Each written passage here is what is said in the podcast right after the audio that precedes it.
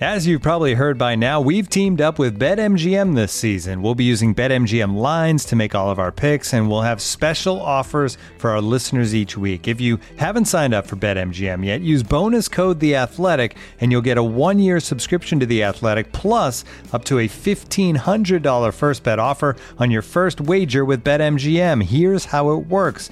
Download the BetMGM app and sign up using bonus code The Athletic.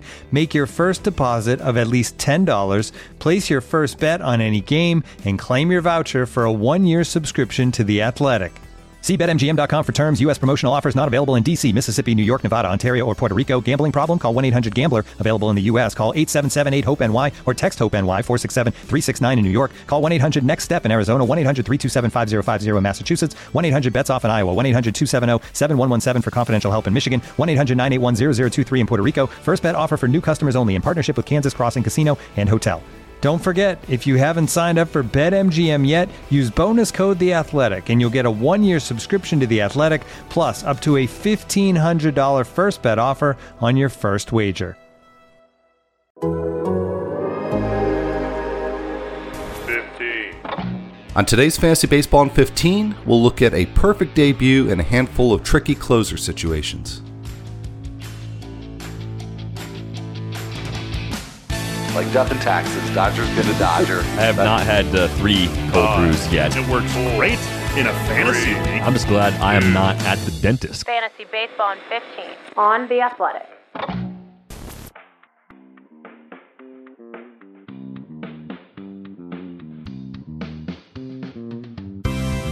Welcome to Fantasy Baseball in 15 for Monday, June 28th, presented by Topps. Check out Topps Project 70, celebrating 70 years of Topps baseball cards. I'm Al Melchior. I'm here with Michael Beller.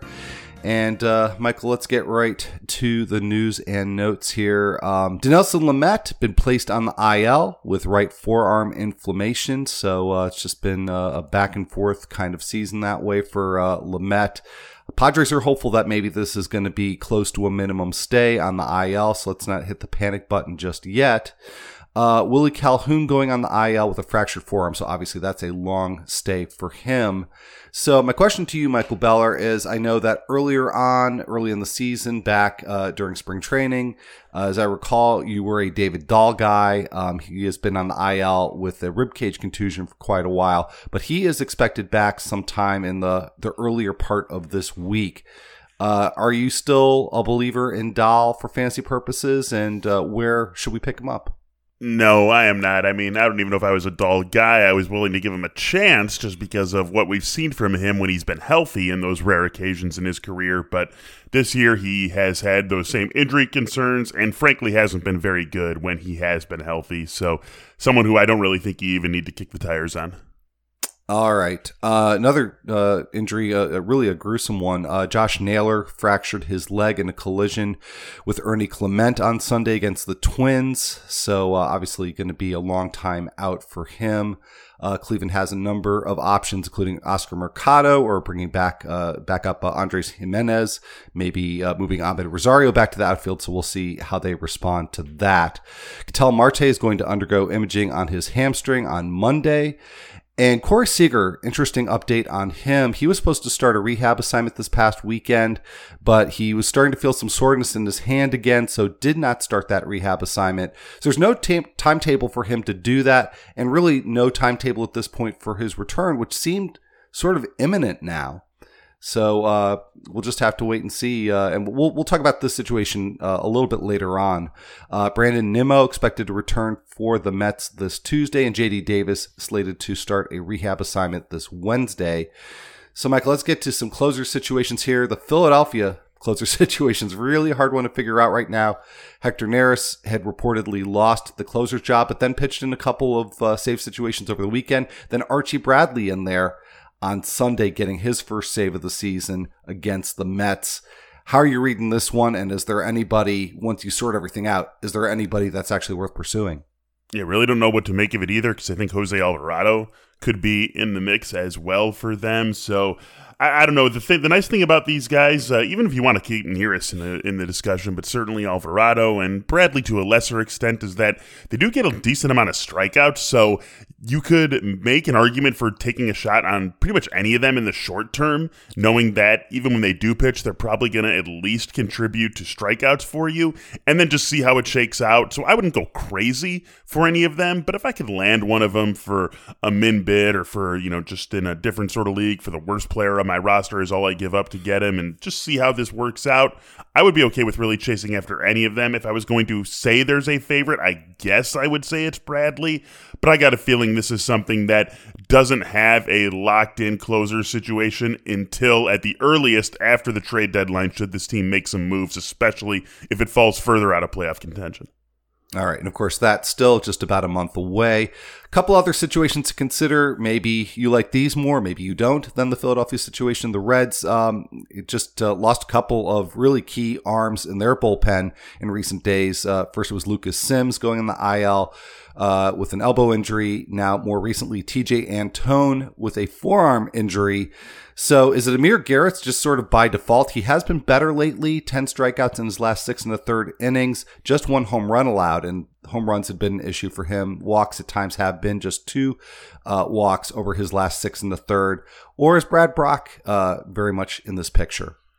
I think you got to like Garrett better than Brach. I could see Brach being in it, but on the short side of a split. I think Garrett's the guy that you chase, and you got to like that recent form that we've seen from him. Both of these injuries, Antone and Sims, sounds like uh, they could be longer term, not, not necessarily the whole season, maybe for Antone the whole season, but this is going to be something where I think Garrett has an ability to take that closer's role and run with it. So he's the guy who I would go after here and definitely like him better than anything that's going on in Philly. All right. What about in Detroit? Michael Fulmer on the IL looked like he was emerging as the closer there, but uh, going on the IL with a cervical spine strain. So Jose Cisnero getting a uh, save over the weekend, uh, but Gregory Soto may be in that mix too. So any interest in either Cisnero or Soto? I think Cisnero is the way to go here, uh, and I think that whoever it ends up being could have the job for the rest of the season. Even with this injury to Fulmer, a little worse than it sounds. Really, he's just got some neck pain, so I could still see him getting shipped out at some point over the next couple of weeks. And whoever does end up taking over for him could have that job the rest of the season. All right. Well, let's uh, take a look at some of the other things that happened on the field on Sunday. Uh, and I think we got to start with Max Kranick. Not something I would have predicted. Say on Friday, uh, but Max Kranick making his major league debut for the Pirates, and all he did was throw 50 pitches and throw uh, five perfect innings against the Cardinals. Uh, so it was very much a, an exercise in contact management, just three strikeouts, just four swings and misses on those 50 pitches. Uh, would certainly seem to think that there's going to be room for him to make another start here.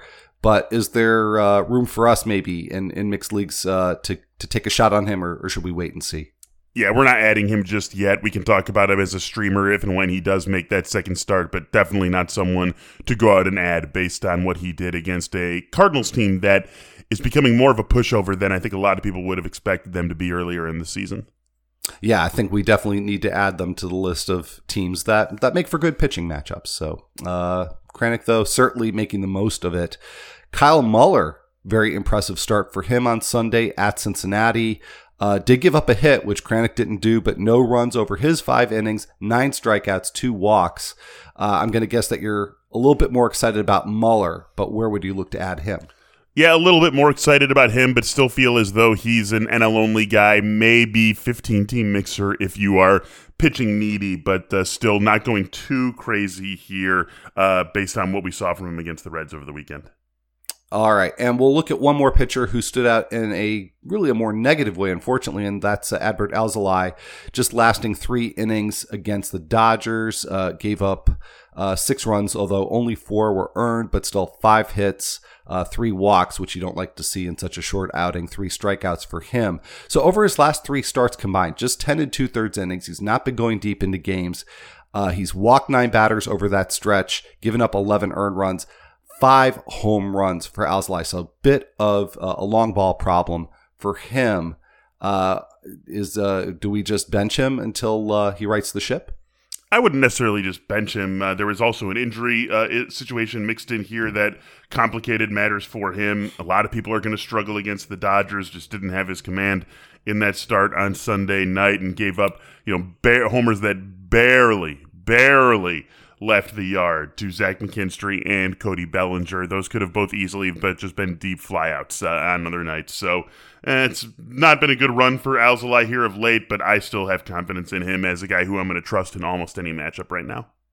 All right. Well, you mentioned Zach McKinstry, so let's have him lead off the hitters portion of this uh, standout segment. A couple of hits in that game, including the home run, which you mentioned. That was his fifth homer of the season. So really nice, nice series uh, against the Cubs for McKinstry. Four for 11, couple of home runs there.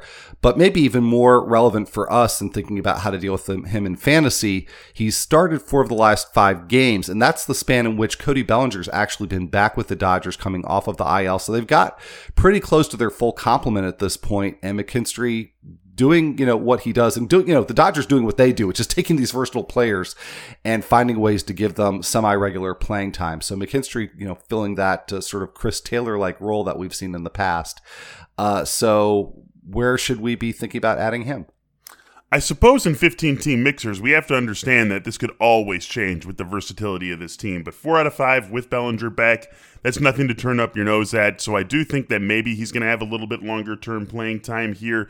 Corey Seager's uh, regression uh, and the fact that he's not coming back as soon as we thought he was going to give McKinstry a little bit more of a leash here. I like him now. I think you still have to go into it with the mentality that it's probably a short term thing, though. All right. Let's talk about a couple of hitters who uh, have been all or nothing pretty much uh, when they've uh, been playing. Uh, but at least we, we got the all side from them on Sunday. I'm talking about Taylor Trammell and Keston Hiura. Trammell with a two homer game uh, against the White Sox in the second game of that doubleheader. Um, so that's really been kind of an aberration uh, for for Trammell because uh, prior to this doubleheader, he was two for his last 31 with 17 strikeouts, and uh, that's a profile that probably sounds a little familiar for those who have been watching Keston Hiura. A lot of strikeouts, occasional home runs for him. Uh, two for four with this her third home run of the season against the Rockies at home on Sunday. Uh, also doubled in that game. So since returning, some encouraging signs for Hiura. Four for 15 with a couple of homers. However, five strikeouts. So that's still one out of every three uh, at bats that he's uh, striking out in. So, um, how are you handling Trammell and Hiura at this point? I'm staying away. This is just too many strikeouts. I mean, it's it's really as simple as that. And it's nice when they run into some homers and do what they do, but too many strikeouts, too spotty of track records for these guys. Uh, I'll just let someone else go down this road because I think there are a lot of other ways to get the power that they provide without taking on all the fleas that they have to. All right. And one more hitter just to take a look at. Somebody's really been hot uh, since uh, rejoining the Rays lineup, and that's Ji-Man Choi. Third home run on Sunday against the Angels. He had a four hit game on Saturday, and uh, those couple of games have boosted his slash line to 271, 386, 435. Um, nice get if you can if you can get him in OBP leagues, but do you see any appeal beyond that? I do, and give me a guy like Ji-Man Choi over someone like Keston Hiura or Taylor Trammell any day of the week. He's just a better hitter, and like sometimes we lose sight of something as simple as that in the fantasy game because we're looking for these counting stats and we're hunting for upside, and we lose sight of something as simple as who's the literal better hitter. And Ji-Man Choi is just a better hitter. He's just better at avoiding outs and getting on base, and there's a lot of value in that in the real world and in fantasy. And I think Ji-Man Choi's got a place in a lot of fantasy leagues, certainly more than he finds himself on rosters in right now. Looking for an assist with your credit card, but can't get a hold of anyone? Luckily, with 24 7 US based live customer service from Discover, everyone has the option to talk to a real person anytime, day or night. Yep, you heard that right you can talk to a real human in customer service at any time. Sounds like a real game changer if you ask us. Make the right call and get the service you deserve with Discover. Limitations apply. See terms at discover.com/slash credit card. All right, to stream or not to stream, that is going to be the question for this Monday. So I, I think you can make the argument for no streaming of pitchers, but I've got three can or actually two candidates to at least consider here. Spencer Howard at Cincinnati. Uh, Howard's not made a start over four innings though so far this year, and Eli Morgan, who's coming off of a very nice start, and then he gets the Tigers. Uh, so maybe you like the matchup there. Uh, worth the risk in either case. Yeah, I suppose Eli Morgan against the Tigers is a decent matchup. There's going to be some good win upside there with Cleveland uh, going up against the Tigers, but I am taking a pass on a stream on Monday. Just no one here really jumps out at you. All right, so uh, something to simplify your Monday. Mm-hmm. So, uh, well, let's complicate it a bit with one last uh, segment here. Our weekly planner, mostly looking at uh, players with some injury questions. Bryce Harper didn't play on Sunday with a tight calf. Jesse Winker did pinch hit on Sunday, but he's dealing with a hip issue. He is, however, expected to start on Monday. Jose Abreu's got a bruised knee. He's day to day. Kolten Wong uh, is doubtful for Monday with a tight calf. So Harper, Winker, Abreu, Wong. Who do you trust for your weekly lineup? Uh, Winker's a definite yes. Wong is a definite no. Harper and Abreu, very tough, especially with what you count on getting from those guys, even though it's been a bit of a down season from Abreu. I lean in the direction of playing both of those guys because it's just, it's just really hard. Even if even if they miss a couple of games, you're going to want them in your lineup almost certainly more than whoever their replacement is for a couple of more games than those guys. So I will lean toward playing them. I understand it's a tough decision though. Yep, yeah, definitely is. And another tough decision potentially. Austin Meadows, uh, part of the Rays five game week, the only team with a five game week. And to add to that, uh, there'll be a couple of games in an NL Park. They're going to be playing two at Washington and then playing three at Toronto. Some tough pitching matchups, especially in that Blue Jays series. You got Jon Lester, a lefty, going in the NL Park. I kind of see a four game week here for Meadows. Uh, do you agree? And is that enough to sit him? Yeah, I could see that too, but you know, Austin Meadows has got 16 homers. He can steal some bases, even though he's only got two on the season. Again, almost certainly four games of Austin Meadows is going to be better than six games of whoever you would start in his place. So I will go ahead, bite the bullet, and start Meadows. All right, so a little bit of optimism there to uh, wind up the show. So, uh, with that said, uh, if you do have a moment to rate and review this here podcast, Fantasy Baseball in 15, we would greatly appreciate it if you do take the time to do that. For Michael Beller, I'm Al Melchior, and we'll be right back here on Tuesday.